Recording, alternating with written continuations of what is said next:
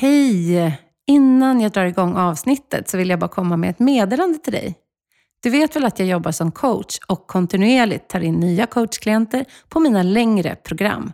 Women in Business för kvinnor i karriären och coaching för chefer och medarbetare. Om du är nyfiken på det här så är du varmt välkommen att skicka ett mejl till mig, anna@byannafogel.se, så tar vi det därifrån. Tack för att jag fick ta din tid. Nu drar vi igång podden. En kaffe med fågel är en koffeinladdad podd om kreativitet, mental hälsa och entreprenörskap. Jag som har den här podden heter Anna Fågel och jag jobbar som coach, föreläsare och artist. Så ladda din kaffekopp och välkommen till dagens avsnitt. Dagens gäst i podden är Eva Wikner som är en 69-årig influencer. Ja, hon är ju mycket mer än så. Hon har drivit reklambyrå, hon tar uppdrag som affärs- och varumärkeskonsult och hon driver ett affärsnätverk för kvinnor i Dalarna.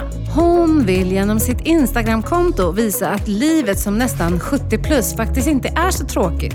Och jag har bjudit in Eva för att jag själv kände att jag saknade äldre kvinnor i mitt Instagram-flöde. Välkommen till ett samtal om ålderism, vintagemode, kreativitet, om att ta plats och framförallt om rätten att få vara sig själv. Välkommen till min gäst Eva Wikner. Tack för det, Anna, jättekul att vara här, spännande. Så himla roligt. Podden har ju haft en paus här eftersom jag har renoverat ett hus. Och jag tycker att det är otroligt kul att vara igång igen. Och då blir du ju första gästen på den här säsongen. Mm, kul. Ja. Och idag är det fredag. Så jag tänkte börja med en fråga. Hur har din vecka sett ut? Har du gjort något kul? Du får tänka efter. Ja, nu måste jag tänka efter här. Vad har jag gjort för någonting? Jo, men jag har ju hållit på med det här samarbetet med myrorna en hel del. Jag fick frågan om jag ville göra myrornas stil. Och det blev jag jätteglad över. För det stämmer så väl med hur jag ser på mode och kläder. Jag har alltid hela mitt liv älskat vintage och second hand och sådana saker. Så därför så tänkte jag, men gud, att jag får den här frågan. Så att jag håller på med det. Jag har alltså fått plocka ihop en hel del kläder ifrån myrorna då för att kunna göra outfits. Och du skulle ha sett mig i tisdags. Vad hände då? Ja, men du, jag riggade ju upp en egen fotostudio i matrummet och en gammal filmduk med en svart bakgrund. Och så sen plockade jag ihop och förberedde så att det skulle gå så smidigt som möjligt. Satt jag på med dem där allt eftersom och tog selfies. Och det där tog ju mig en hel dag. Ja, men det kan vara svårt att få till de bra selfies. Ja, men visst. Eller hur? Ja. Det krävs många bilder och vinklar. Så är det verkligen. Ja. Nej, men det tog en hel dag. Och så sen har jag haft lite andra möten. Jag håller ju på med jag och två andra kvinnor har ju startat ett kvinnligt affärsnätverk för 4 år sedan. Mm. Och så sen åkte vi nu till Stockholm igår. Jag och min man. Jag älskar ju att vara här. Det känns som, här, jag känner mig så fri här. Härligt. Ja. Men det är väl mycket också variationen. Ja, för du är både i Dalarna, jag säger till lyssnarna, Dalarna och Stockholm. Ja, det är jag. Och mest i Dalarna som det ser ut nu, va? Mm. Ja, det har varit det nu under pandemin så har vi varit mest i Dalarna. Men ja, jag är här i alla fall så ofta jag kan. Mm. Men Stockholm är ju en fantastisk stad. Jag är ju uppvuxen här. Ja. Men jag har bott i Barcelona, jag har bott på Mallorca. Och när jag var yngre så ville jag bara härifrån. Jag ville bara bo utomlands. Men nu har jag uppskattar verkligen Stockholm. Mm. Jag trivs otroligt bra. Ja. Vi har det väldigt bra här. Det har vi, verkligen. Eller hur? Ja, underbart. Du är ju influencer, du är mycket annat också. Men visst började det med ett projekt med kläder i din garderob? Det stämmer bra, ja. Jo, men alltså hela mitt liv har jag varit intresserad av kläder. Mm. Och alltså, jag kommer ju från en väldigt, väldigt liten by i norra Ångermanland som heter Rörström. Och där är jag uppvuxen på byskolan. Min pappa var lärare och mamma var hemmafru. Och de var konstnördar kan man säga, båda dem. Och vi hade ju jättedåligt med pengar. Alla pengar som fanns över, eller som blev över, det köpte pappa omedelbart konst för. Så att mamma sydde ju väldigt mycket kläder åt mig. Och det handlar ju om att ta tillvara på gamla kläder och kanske sprätta upp sånt som man tyckte var fina tyger och sådär. Och så sydde hon. Mm. Och sen så... En del av de där kläderna har jag sparat. För jag har inte haft hjärta att göra mig av med det. Så jag har så mycket kläder. Det är tur att vi har ett stort hus i Dalarna. Nej men alltså, det är mer än kläder så att säga. Det är förenat med en massa kärlek. Med en massa minnen. Och, ja... Och fint. Och du hade ju lagt upp en rosa som din mamma hade sytt, va? Och du hade designat. Ja, visst var det så? Ja. Så var det. Mm. Och den var från vilket årtal? Jag tror att det är 1965 eller 66. Ah, fantastiskt. Ja, och den där lyckas jag ju klämma på mig. Men ylle är ju töjbart. Ja, det funkar ju. Men det är fint. Alltså, jag tänker att vi har så mycket att lära av det. Att saker ska hålla. Mm. För det är ju en sak att köpa second hand nu. Men också att om jag köper ett plagg, hur länge håller det? Mm. Både laga, men liksom att få saker att hålla. Det är det jag tycker är svårt idag. Ja. Även om jag skulle vilja ha ett par jeans i 10 år. Så gäller det ju då att hitta dem som kan hålla så länge. Mm. Eller hur? Ja. Mm. Det är ju sant. Mm. Det som jag uppskattar då, det är ju att det kommer såna här tjänster. Nu kommer jag inte ihåg vad det heter, men jag har i alla fall ett par älsklingsjeans som jag åtminstone haft 4 år. Väldigt mycket. Mm. Och de har jag lämnat in och fått, du vet man kan sy i grenen. Yeah. Så att de, ja. Och de har hållit bra, jättebra efter det. Det har jag också gjort faktiskt med vissa. Så det är ju det, jag tror vi behöver komma tillbaka till det också. Ja. Att inte bara slänga så fort någonting går sönder. Nej. Utan lite mer lappa, laga och ta hand om. Verkligen. Om det vi köper. Eller hur? Vi har mycket klädbytardagar. Ska ha en på söndag faktiskt. Det har varit kul. Och då kan vi se att vissa kläder går ju om och igen. Och vi känner att det här är verkligen... Våra kläder har en lång livstid och olika ägare. Det är också roligt. Det är jättekul. Och så får man en ny garderob fast det är någon annans. Liksom. Ja. Jag brukar säga till lyssnarna så här, hur vi har träffats. Och vi har ju aldrig träffats. Nej. Men jag vill berätta hur jag hittade dig. Jag satt på sociala medier och scrollade en dag.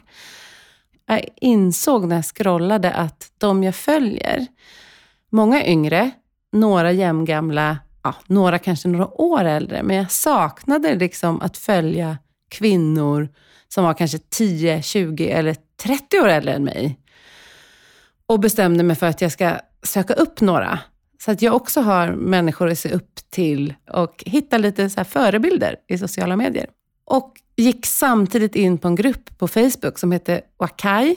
Som är egentligen en digital plattform för influencer marketing. Men de har ju ett community. Och då såg jag då att du la upp. Jag är 69 år och nu ska jag bli influencer. Och jag tänkte, gud vad härligt. Henne behöver jag gå in och följa. Och så gick jag in och följde dig. Och så har vi ju följt varandra sedan dess. Så du tog det här beslutet att du ska bli influencer. Och vad kom det ifrån? Alltså det är ju väldigt svårt att ha en tydlig bild av sig själv. Det tycker jag. Man är ju den man är. Exakt, alltså. Yeah. Men de här 2 kvinnorna i det här kvinnliga nätverket, de har ju peppat mig och sagt att ja, men du borde starta en blogg och nej, jag orkar det är inte. Annika Jankell och Ulrika Örn, va, heter de? Mm. Ja, fast eller det är Eva Kaj. Nej, jag pratar om andra nätverk. Ja, mitt andra nätverk. Ja. Nej, men och så... Ja, men så, då var det väl faktiskt, vi sågs i juni 2021, alltså förra året. Och så sa då Kina till mig, men Eva, nu får du väl dra igång någonting. Ja, men då gör jag väl det. Alltså, jag kände ju en lust också. Det var ju inte så att jag var så himla nödbädd, det var det. Nej, det var sugen. Ja, jag var ju, jag menar, jag... jag gör det nu, tänkte jag. Och så sen så kan man säga så här att jag har ju ett annat Instagram-konto. Mm. Men det har jag väl känt mig lite obekväm och hålla på att lägga upp en massa bilder på mig själv och prata jag och visa olika sidor på det sättet. Så att det här blev också ett sätt för mig att få en friare plattform. För jag tänkte, de som börjar följa mig på mitt influencerkonto, här har jag deklarerat vad de kommer att få. De kommer att få bilder av mitt liv och av mig. Just det. Ja, och då är det upp till var och en och välja. Vill man följa med här så välkommen. Jag tycker det är jättekul. Ja, så blev det. Och då startade jag. Hur länge sedan är det nu du startade kontot? Juni, vad blir det nu? 7-8 månader. Det var somras någon gång, eller hur? Då hittade jag dig precis. Det gjorde du. I starten där. Ja. Och spred direkt. Och då var det väldigt många av mina vänner som sa, gud vad kul, jag behöver också ha äldre kvinnor än mig själv i mitt flöde. Mm. Så det finns ju ett behov av att få olika perspektiv. Ja. Vad de än må vara. Och att det inte blir för likriktat. Mm. Men vad skulle du säga är ditt budskap? Alltså vad är det du vill nå ut med? Alltså jag säger ju det att syftet med det här initiativet från mig, det är ju att visa hur härligt livet kan vara i min ålder. Jag fyller ju 70 i sommar. Och också inspirera andra kvinnor att synas och ta plats. För jag tror att det är så många som drömmer om det här. Att synas, att våga klä sig lite utstickande, att måla läpparna röda. Det är den feedback som jag har fått ifrån väldigt många. Nej, men inte kan väl jag, säger. Men det kan du visst. Och det, man kanske känner att det där är någonting för de yngre. För du har ju också haft lite sminktutorials och när du sätter på ditt röda läppstift. Och det ser man ju ganska sällan äldre göra. Nej, precis. Men jag tycker du sätter fingret på någonting. För att ibland kan man ju få känslan av att man i en viss ålder kanske man ska synas. Och sen ska man bli liksom lite osynlig. Ja.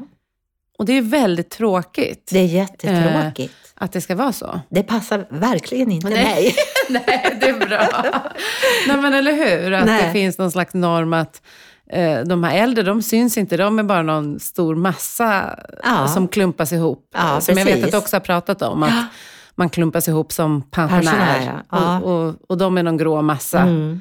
Där borta och kanske i pandemin var det ju liksom, har det ju också varit 70 plus, de är väldigt sköra, väldigt sårbara. Mm. Vilket det finns anledning för absolut, men det kan också bli en bild av. Mm. Mm. Ja men så är det.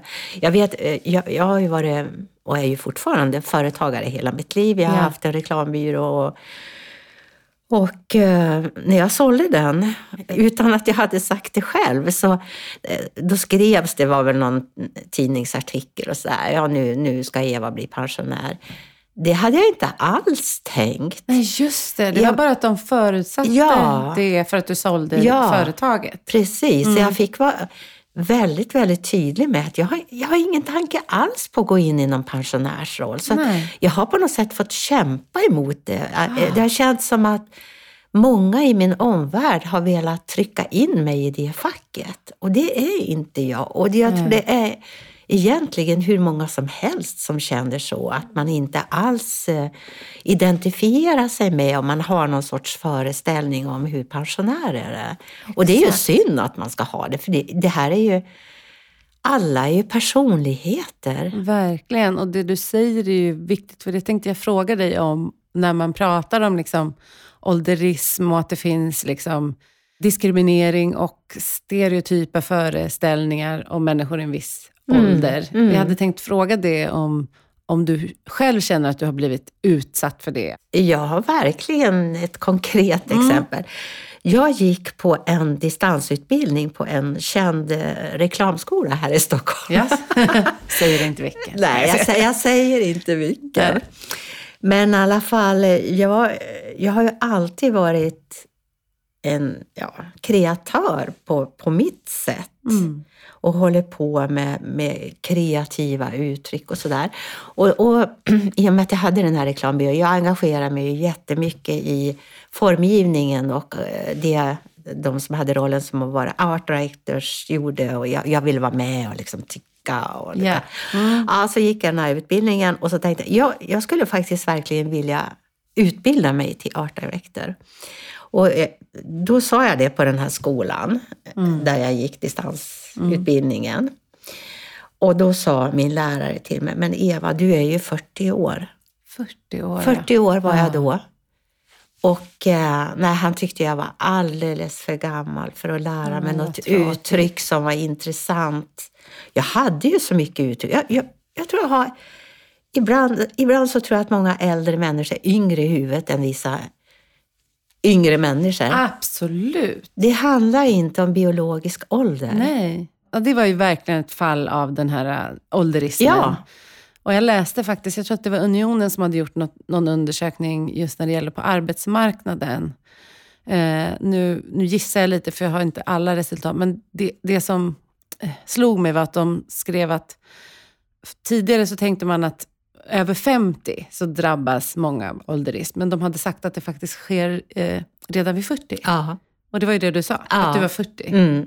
Och det här var ju då för 30 år sedan. Får tänka på. Ja, men ändå fortfarande. Liksom ja, så. Mm. Jag tycker så himla bra att... Där har ju... Jag vet inte, känner du till Jon Mellqvist? Ja, exakt. Jag har faktiskt tänkt att det skulle vara kul, Jon. Jag säger det nu. Jag blev tipsad om att bjuda in honom till podden. Så skulle det vara kul att göra det. Det tycker jag du ska göra. Jag tycker att han gör så mycket för den här frågan. Och lyfter fram så intressanta perspektiv. Som gör... Jag tror att det får... väldigt många att reflektera över. Vad håller vi på med? Så här exakt. Kan vi ju inte göra. Nej. Vi kan ju inte skala bort en massa erfarenhet. Och, alltså ungdom är ju oerhört viktigt naturligtvis och den energin. Men det ihop med äldre erfarenhet, det blir en oslagbar kombination tycker jag. Har du behövt ta dig förbi, för du sa det här ta plats och så, alltså vilka inre hinder har du behövt ta dig förbi för att, ja du sa först att du gjorde ett rent influencerkonto, det var ju en sak som gjorde att du vågade. Är det någonting annat som har hjälpt dig att våga ta den här platsen? Det är väl egentligen att erkänna för sig själv vem man är. Hur jag än har burit mig åt så har jag alltid tagit plats.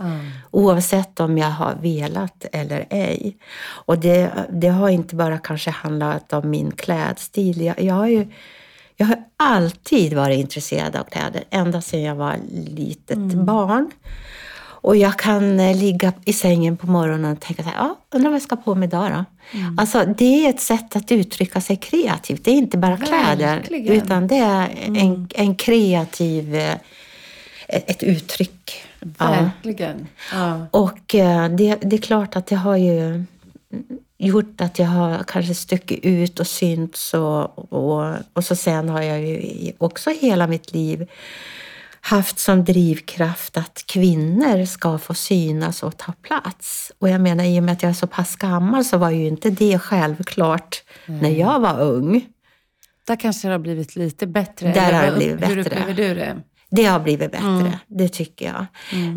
Men det har ju gjort att jag har stuckit ut, mer eller mindre. Men det handlar ju också på något sätt att erkänna för sig själv att jag sticker ut. Det är okej med att sticka ut. Ja, det är okej. Ja. Jag står för det. Ni får tycka vad ni vill. Ja, exakt. Och liksom äga det. Det är ju otroligt viktigt, tänker jag. Jag har ju haft mycket, för jag älskar ju sociala medier. Och jag använder det mycket i jobbet. Och jag hade ett tag så här att jag var så rädd för att vara för mycket. Alltså jag tänkte att, spammar folk. Eller jag skriver för mycket. Jag skriver för ofta. Eller. För det första tror jag att det var väldigt mycket i mitt eget huvud. För det var aldrig någon som faktiskt hade sagt det till mig. Men sen fick jag också bara släppa det efter ett tag. Men det är den där känslan av att man kan känna att jag kanske tar för mycket plats. Ja, men ska jag både ha podd och göra musik och det och liksom ska jag göra så mycket? Jag kanske stressar folk att jag gör så mycket. Ja. Liksom, så kan jag tänka. Men där har jag också fått se att men det här är jag. Jag har alltid också varit väldigt kreativ och haft mycket saker på gång. Och det trivs jag med. Och alla andra kanske inte trivs med det. Och för någon annan kanske det skulle vara jättestressigt. Mm. Men det är inte det för mig. Nej. Men det du säger, alltså, det kan jag verkligen lyssna på, Anna. Mm. Det kanske är kanske spöken i mitt eget huvud. Jag har ju jag har inte gått runt och frågat, men det kan vara så också. Och att jag idag tänker att oavsett om det är spöken i mitt eget huvud eller om det är sant, så struntar jag i vilket och liksom skalar av och är mig själv så som jag tycker att jag är själv. För vad är alternativet? Ja. Det blir inte så roligt. Nej, om man hela tiden behöver förminska sig själv. Ja. Mm. Det anstår mig inte att göra mig mindre än jag är. Edith Södergran. Ja. Bästa citat. Ja, men exakt. Men det är så otroligt viktigt. Vem vinner på det? Nej. Ingen. Nej. Det brukar jag ju prata om. Du är ju också en kreativ person och jag har ju också många kreativa i min närhet och jag jobbar också som coach. Men just den här rädslan att dela med sig av sin kreativitet. Man kan ju se det på olika sätt. Man kan ju också se det som att världen går miste om en massa saker. När människor håller för mycket inne. Mm. Och då kanske speciellt kvinnor. Om vi håller för mycket det vi gör för oss själva och inte vågar dela med oss, så vi andra går ju miste om det som är du. Ja, men också sen... Dels går man själv miste om en livsglädje. Den livsglädje som det innebär att släppa fram sig själv. Exakt. Och det innebär ju inte att man slutar och tänka på att man har vissa värderingar om hur man vill vara som människa. Jag skrev igår ett inlägg om vänskap som jag tycker, alltså vänner betyder jättemycket och de förväntningar jag har på mina vänner, jag har ju precis samma förväntningar på mig själv. Att vara en schysst person. Exakt. Och även om jag säger att jag tar plats, så vill jag verkligen ge andra människor plats. Och lyssna och inte bara köra över. Utan jag vill ge mig själv plats, men jag vill också ge dig plats. Det sa faktiskt min lärare när jag pluggade till mindfulnessinstruktör. Då pratade vi om det här med att ta plats. Mm. Och hon sa att ett stort missförstånd är att jag genom att ta plats tar någon annan plats. Mm. Någon annans plats. Men man kan också tänka på det tvärtom. Att om du, Eva, tar plats, så ger du också mig tillåtelse att ta plats. Ja. För att jag inspireras av dig. Mm. Nej, men det blir en annan dynamik. Ja, exakt. Alltså, vi inspirerar varandra. Ja. Du inspirerar mig genom att man liksom släpper på samtalet. Exakt. Och sitter inte och vad ska man säga, recensera sig själv innan man säger saker. Utan det bara blir ett flöde. Exakt. Och som jag upplever att vi har nu. Ja, verkligen. Underbart att få sitta här och prata med dig i podden. Nej men precis, men det, jag tror just det där missförståndet att tänka att om jag tar plats så tar jag någon annans plats. Det behöver inte stämma. Det kan också vara någonting man har i huvudet. Ja, precis. Ja.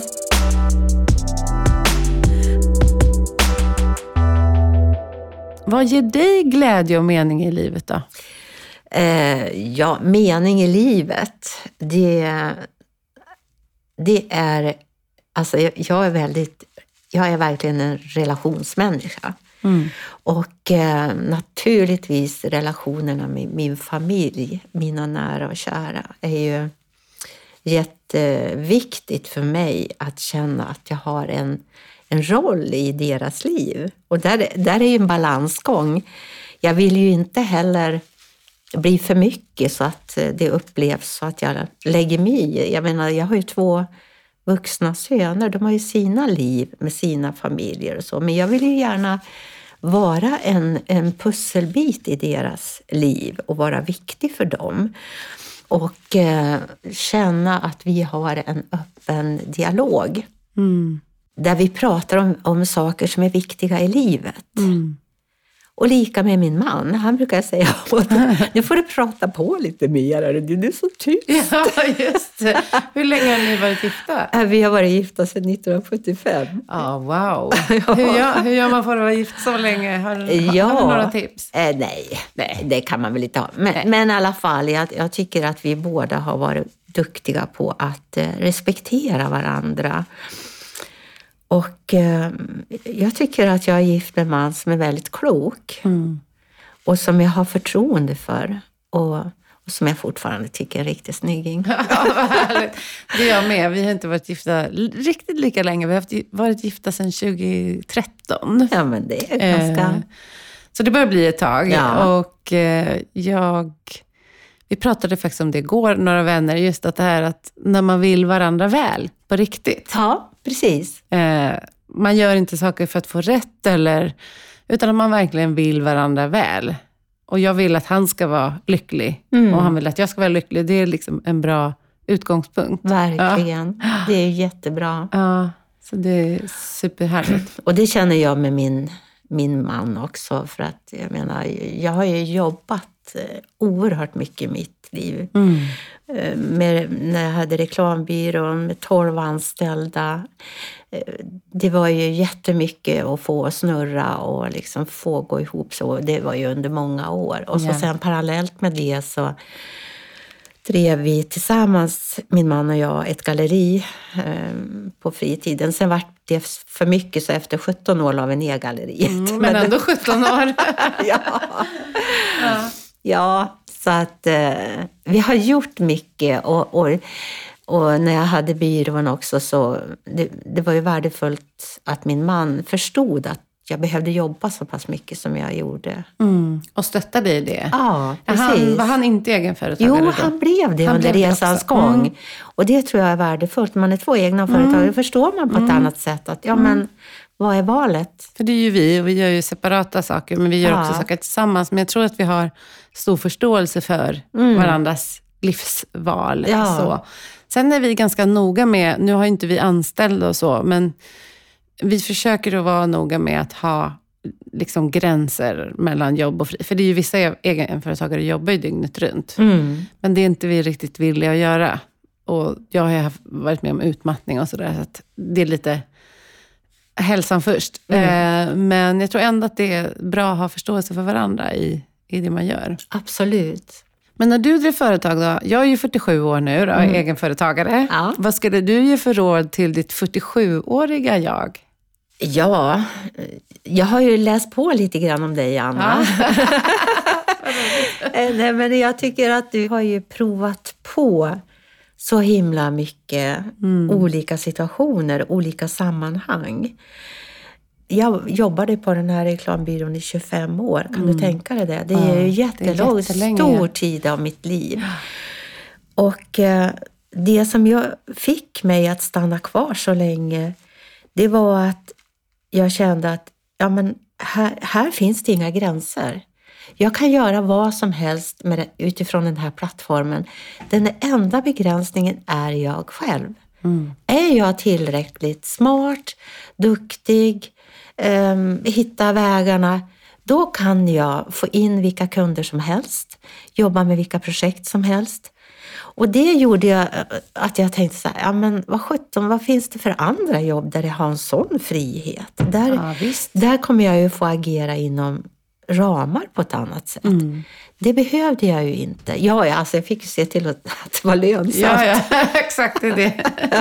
Driver man företag, det är ju bara så. Och löner ska ut och hyra betalas. Och, så är det ju. Det är verkligheten man har. Ja, och mycket ansvar med anställda och allting. Absolut. Men tyckte du det var kul? Jag tyckte det var jättekul. Mm. Och alltså, som jag var inne på tidigare, framförallt de här kreativa delarna. Men sen har jag med mig också ett strategiskt tänk som jag är jätteglad för att jag har, båda de delarna. Att kunna tänka strategiskt men också kunna använda min kreativitet i det. Och det det är jag stolt över att jag har de två delarna. Och det har jag haft otroligt mycket glädje av. Och ha en. Alltså vad än jag gör. Ja, precis. Jag tänkte, hur använder du det idag med ditt konto till exempel? Alltså jag tänker ju att jag bygger mitt personliga varumärke. Ja, för du har en strategi. Ja. Det har jag. Mm. Och vad jag vill stå för tycker jag är viktigt. Vilka samarbeten jag går in i. Jag har ju till exempel tackat nej till ganska många samarbeten för att det inte stämmer med mina värderingar. Just det. Har du fått många förslag på samarbeten? Jag har fått i alla fall ett par förslag på större samarbeten. Men det stämde inte med min syn på det här med ålderismen till exempel. Mm. På vilket sätt? Det samarbetet begränsades till en målgrupp som var över 60. Mm. Och så ser inte jag, utan jag ser det som att jag är ju snart 70, men jag ser mig själv lite grann som ålderslös. Ja. Alltså, jag blir så himla glad. Det är ju kul man får statistik på sitt konto. Ja. Ja, brukar du kolla på det, Anna? Ja, det gör jag faktiskt. Ja. Och då vet jag, och det vet jag faktiskt, att min yngsta följare är 13 år. Vad fint. Och sen så har jag följare i alla åldrar. Och det tycker jag är så underbart. Naturligtvis är största andelen i min målgrupp från 45 plus och uppåt. Mm. Men jag tycker ändå att det är jag blir så glad att jag ser att jag kan attrahera människor i så olika åldrar. Och otroligt kul och att vi kan också få umgås i olika åldrar och få olika perspektiv att. För det kan man väl säga ändå att Sverige är ganska ålderssegregerat. Det är det verkligen. Så. Ja. Vi umgås kanske inte jättemycket över generationer. Nej. Som man gör i vissa andra länder. Men tänk att det är väldigt härligt när man kan göra det. Det är jättehärligt. Och jag tänker, precis som du öppnade med att säga så här. Ja, vad har jag för äldre kvinnor kring mig? Ja. Jag tänker lika när det gäller yngre kvinnor. Ja. Exakt. Alltså, jag hade ett möte här i veckan med Jessica. Hon är 40, reklammänniska. Och jag blir så glad när jag träffar henne. Och jag tänker så här, gud, jag är 30 år äldre. Och ändå sitter vi här och... jag har så stort utbyte, åtminstone jag har stort utbyte. Ja, det har nog hon också. Men jag tror att det är så när man blir äldre att man har lättare att gå tillbaka i ålder. För jag kommer ihåg själv när jag var 40 och tänkte på en 70-åring. Då tänkte jag nog att de var väldigt till åren. Mm. Så det är liksom kanske lite olika i var man befinner sig i livet, hur man tänker sig. Ja, och att det har kanske förändrats. En 70-åring idag är kanske lite annorlunda än en 70-åring för 30 år sedan. Ja, så kan det också vara. Kanske. Ja. Men jag brukar tycka det är kul att tänka att jag har alla åldrar i mig. Ja, det är sant. Att ibland så känner jag mig som en tonåring. Ibland känner jag mig mycket äldre än vad jag är. Och att också kunna plocka fram lite olika åldrar i olika situationer. Ja, så är det. Så det är intressant det där med ålder. Ja, väldigt. Idag sitter vi ju på The Park där jag har kontor. Och en anledning varför jag föll för just det här coworking-stället. Det var att det är många olika typer av människor här i olika branscher och i olika åldrar. Mm. Och då kan jag ibland sitta och prata med någon som jag tänker att vi är jämngamla. Jag är 47 och den är 22. Ja. Och så säger jag så här, min son är 18. Och då säger han, va, hur gammal är du? Så alltså, ibland glömmer man ju bara bort det där. Ja. Det är ju, man möts människa till människa. Och tänker inte så mycket på att jag är 20 år äldre. Eller tvärtom liksom. Nej, precis. Så det blir ju ett intressant tema på det sättet. Ja. Ja, men så du tänker att du är ålderslös. Det tycker jag är väldigt fint. Ja. Jag tror att jag har varit gammal som barn. Och jag tror att jag är ung som gammal. Just Ja, var du lite så lillgammal när du var barn eller? Ja, det var jag nog. Mm. Ja, det tror jag nog att jag var. Jag växte ju upp i den här lilla byn då det är ungefär 100 hushåll. Väldigt små omständigheter. Ja. Och pappa var ju som sagt lärare på den här skolan och jag hängde med honom på jobbet. Så jag, jaha, du hängde med dig. Jag var inne i skolsalen och var med de andra barnen och då är jag kanske 4-5 år. Och ja. De gick ju då, som, han var ju mellanstadielärare så att de var ju i alla fall uppåt en 11-12 år, de andra. Så då var jag med dem och de tog hand om mig. Jag var som en maskot där och de... Yeah. En av, som fortfarande är en väldigt viktig vän för mig, lärde mig att cykla. Vad fint. Ja. Mm. Så att jag har ju vänner kvar i den här byn, Rörström, som är väldigt viktiga för mig. Margareta och alltså sådana som har varit med i hela mitt liv. Och det tycker jag är en fantastisk gåva och... Få följas åt genom livet på det sättet. Verkligen. Mm. Och Kent som jag nämnde, han är modedesigner i New York. Så det tycker jag också är så fantastiskt att han har kommit härifrån Rörström och finns i New York och har jobbat som modedesigner ända sedan 80-talet där. Otroligt häftigt. Visst är det? Ja, men också att ditt intresse för mode... liksom föddes i den här lilla byn. Ja. För det skulle man inte kanske tänka då var självklart. Nej. Men att du ändå hade med dig det ända från att du var liten. Mm. Jag vet när jag var 13 år, då åkte vi första gången till Paris och hälsade på en konstnär. Och då var det jättemodernt i Paris med byxkjol. Och så när vi kom hem så sydde mamma en byxkjol åt mig. Och det var ju liksom helt nytt där. Ja. Men var du så att du stack ut i dina kläder även när du var liten då? Eftersom jag tänkte att du hade det här intresset. Det tror jag i alla fall. Ja.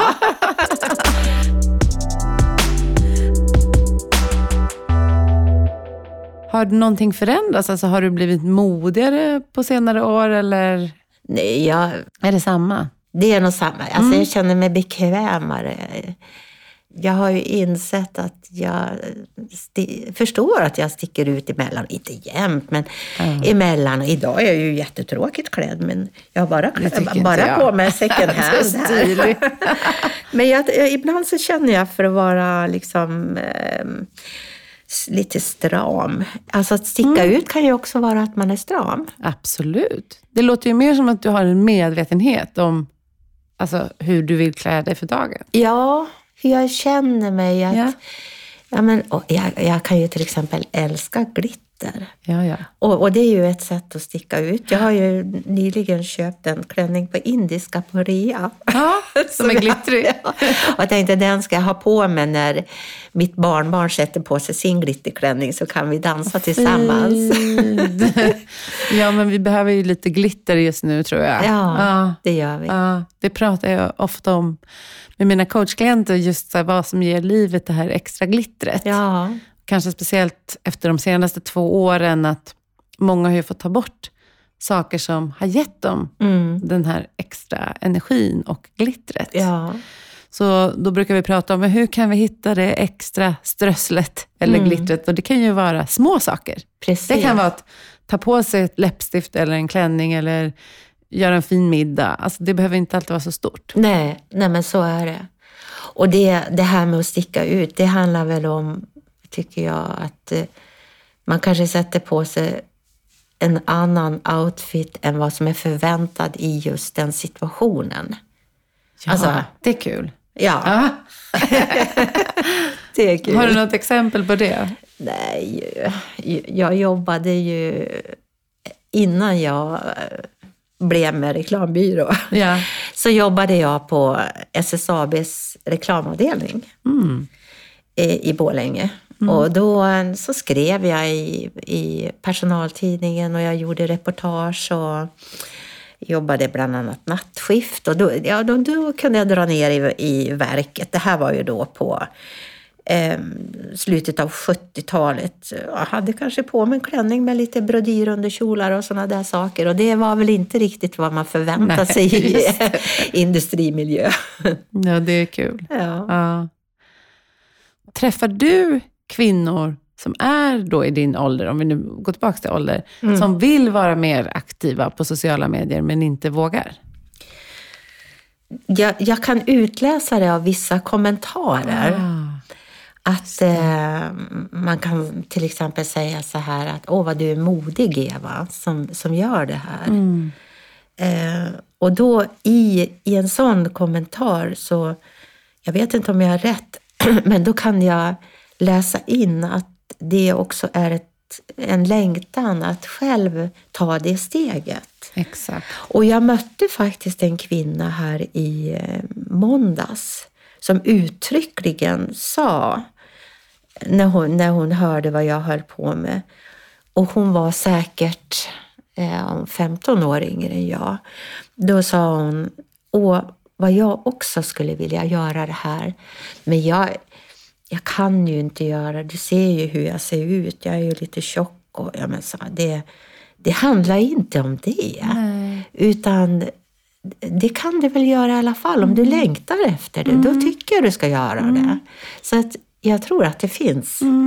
Sen finns det ju de som tycker också, jag fick en kommentar, det var nog en fransk kvinna här om veckan som tyckte att var man i min ålder då skulle man ha axellångt hår, inte så här långt hår som jag har. Var någon som kommenterade till dig? Ja. Det förstår jag inte vad man skulle göra, men ja, okej. Ja.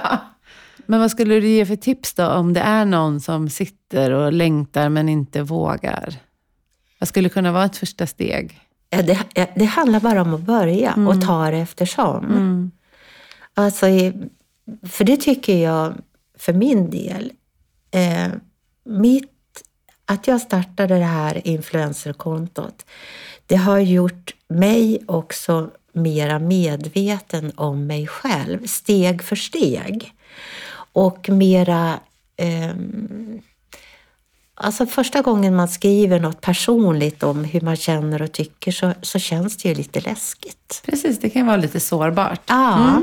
Men sen steg för steg så gör man det här och då blir det mindre och mindre hemskt och du vågar ta ut svängarna mer och mer. Mm. Och precis som du säger, man kan ju också börja med någonting som kanske inte känns så läskigt och sen våga öppna upp kanske mer och mer om vad man tänker. Absolut, och man öppnar upp så mycket man vill. Så mycket man vill, man måste ju verkligen inte det heller. Nej, man måste inte alls. Men det är ju väldigt kul tycker jag med Instagram-vänner som man i alla fall någon gång får se hur de ser ut. Som med oss. Ja, precis. Ja, men det är kul. Jag har faktiskt fått vänskaper via Instagram. Ja. Jag har ju en Facebookgrupp med en tjej som heter Dare Creative, som handlar om kvinnor och kreativitet. Och henne träffade jag på Instagram. Ja. Alexia. Ja, kul. Vi började skriva på Instagram och sen så helt plötsligt satt jag i hennes kök och sen började vi smida planer ihop. Ja. Så det är roligt. Ja, jättekul verkligen. Och många har man ju kontakt med dagligen. Ja. Så att det blir ju som en vänskap även innan man har träffats. Liksom. Ja, så är det. Det där med att börja skriva eller börja posta, det låter så enkelt. Men det är precis det som man måste göra. Att komma förbi, att bara vara i huvudet och faktiskt testa. Ja, det tror jag. Med mycket i livet. Ja, med mycket i livet. Mm. Verkligen. Vi kan inte alltid tänka ut hur saker ska vara utan vi behöver prova. Ja, jag tycker ju om att skriva till exempel. Och det har jag lärt mig att du kanske ska skriva någonting, en text, du har en idé, du vet ju vad du har för målsättning med texten du skriver. Men det handlar egentligen bara om att börja. Exakt. Du kan inte tänka ut hela texten innan, men börjar du så fylls det på. Exakt, och kreativitet föder ju ny kreativitet, tycker jag. Ja, det tycker jag med. Ja, att när man är inne i någonting. Nu under jul så gjorde jag mycket musik. Ja. Då var det inte så mycket annat som störde. Så jag gick ner och började skissa på någon låt. Och sen så kom en text till mig nästa dag för att jag är i ett flöde. Ja, precis. Som behöver vara liksom påkopplat. Ja. Och så föder det ena det andra. Ja. Och din kreativitet då? Den som är så viktig för dig på olika sätt. Hur tar du hand om den? Eller kommer den bara Eller behöver du göra någonting medvetet för att ta hand om den? Ja, jag tror, alltså det viktigaste tror jag är att jag bejakar den. Att bejaka min kreativitet. Att se att jag är en kreativ person. Att våga visa på att jag uttrycker mig så här. Och där kan jag ju säga att där har ju mitt influencerkonto bidragit till att ta hand om min kreativitet. För där tänker jag ju väldigt mycket på vad vill jag förmedla idag. Det är ju, ibland orkar jag ju inte, då blir det liksom bara ett inlägg lite sådär för att exakt. Göra det. Ja. Ja, exakt. Men många... Då har du gjort det i dagens jobb. Ja, men precis, lite så är det ju. Ja, men så är det. Men jag försöker ju att tänka, vad vill jag säga idag? Vad har jag att komma med för någonting?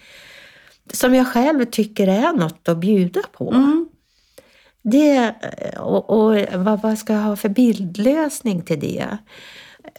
Ja, så tänker jag mycket. Men sen håller jag ju på mycket mitt hem. Jag tycker ju om att hålla på med design och konst och älskar göra stilleben till exempel. Ja. Plocka ihop olika saker. Men det är saker. Det jag tycker är så roligt att följa dig också. För jag är ju också väldigt inredningsintresserad. Och jag älskar ju loppisar och vintage och så. Så att det är ju också så kul att få de delarna också lite så här behind the scenes. Nej, men att se fin konst i ditt hem eller när du har arrangerat något sånt stilleben och få en bild på det. Det är väldigt inspirerande. Det är också sätt att uttrycka sig kreativt. Ja, det är det. Och för mig är det jag tror nästan det bästa sättet att koppla av. När jag behöver rensa huvudet, då åker jag på en loppis. Älskar det också. Ja, då blir jag tycker det är så kul. Jag behöver inte köpa någonting jämt. Ofta är det väl någon liten grej som hänger med. Men bara att vara i den miljön gör att jag mår bra. Får påfyllning på något sätt.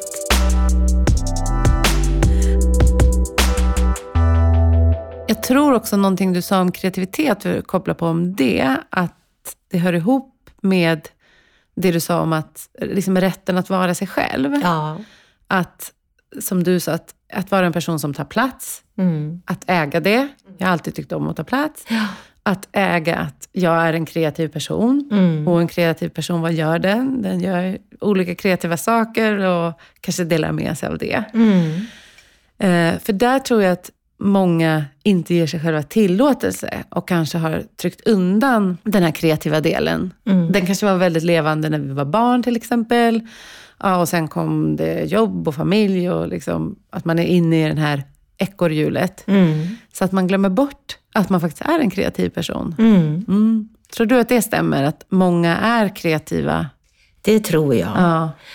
Och jag tror också det.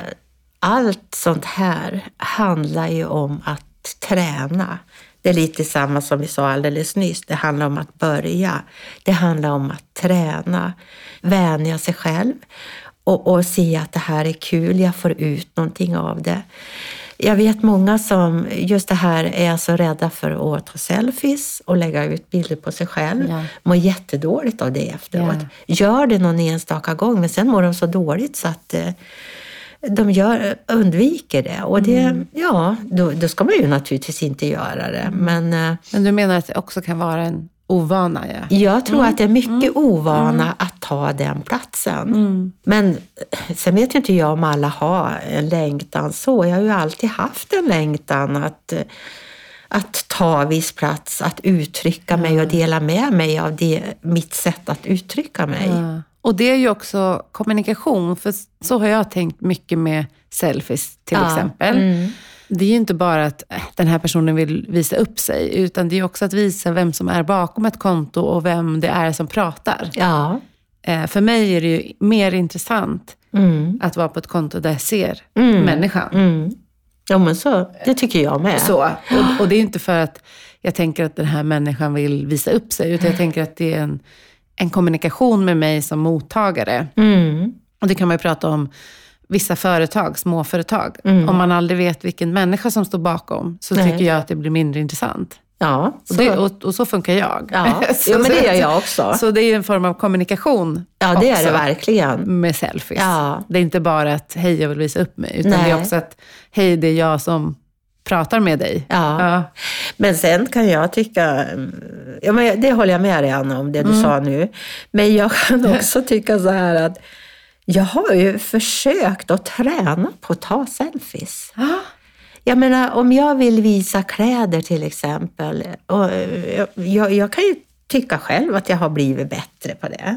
Ah. Så det är ju också ett sätt att träna och träna och träna. Ja. Det är ett sätt att träna på att skriva texter, ja, att försöka få till koncentrerade, ändå intressanta texter. Vad ska jag ha för ingång i den här texten? Ja, men mycket handlar ju om att träna. Absolut. Oavsett vad man ska göra. Att börja, att ta första stegen. Att formulera sig. Att formulera vad vill jag med det här. Att sätta liksom lite grann en ram för sig själv. Att ja, men det är inom det här området jag vill kommunicera. Och det är det här jag vill åstadkomma med att jag gör det här. Då går det också lättare att göra det om du vet varför, alltså vad du har för intention med din konto eller din podcast eller vad det än är. Ja. Så är det. Så är det ju verkligen. Vi ska snart gå och äta lunch. Ah, vad härligt. Det här har varit så himla roligt. Visst går det snabbt? Gud, vad fort. Ja, jag vet. Oj. Så. Är det någonting du tycker jag har glömt att fråga dig som du vill dela mer av till lyssnarna av En kaffe med fågel? Nej, men jag tycker att det har varit ett härligt samtal där det känns som jag har inte suttit här och liksom tänkt, ja men nu ska jag säga det. Jag har bara släppt på. Och det tycker jag är så härligt när man får det här flowet. Det är ju så man pratar med sina vänner.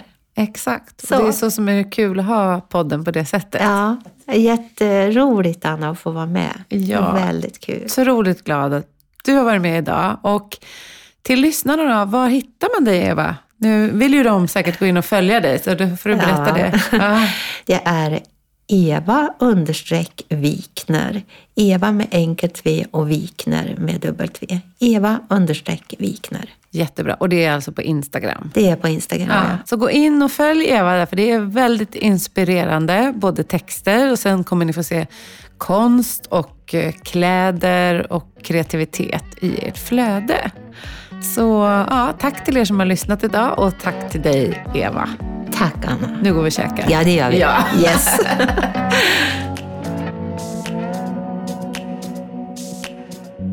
Du har lyssnat på podden En kaffe med fågel med mig, Anna Fågel. Podden är inspelad på The Park Södra i Stockholm och ljudtekniker, det var Georg Hagstrand på GH Audio. Följ gärna podden på Instagram @enkaffemedfågel. Vill du komma i kontakt med mig för coaching, kurser eller andra samarbeten? Gå in på www.byannafogel.se.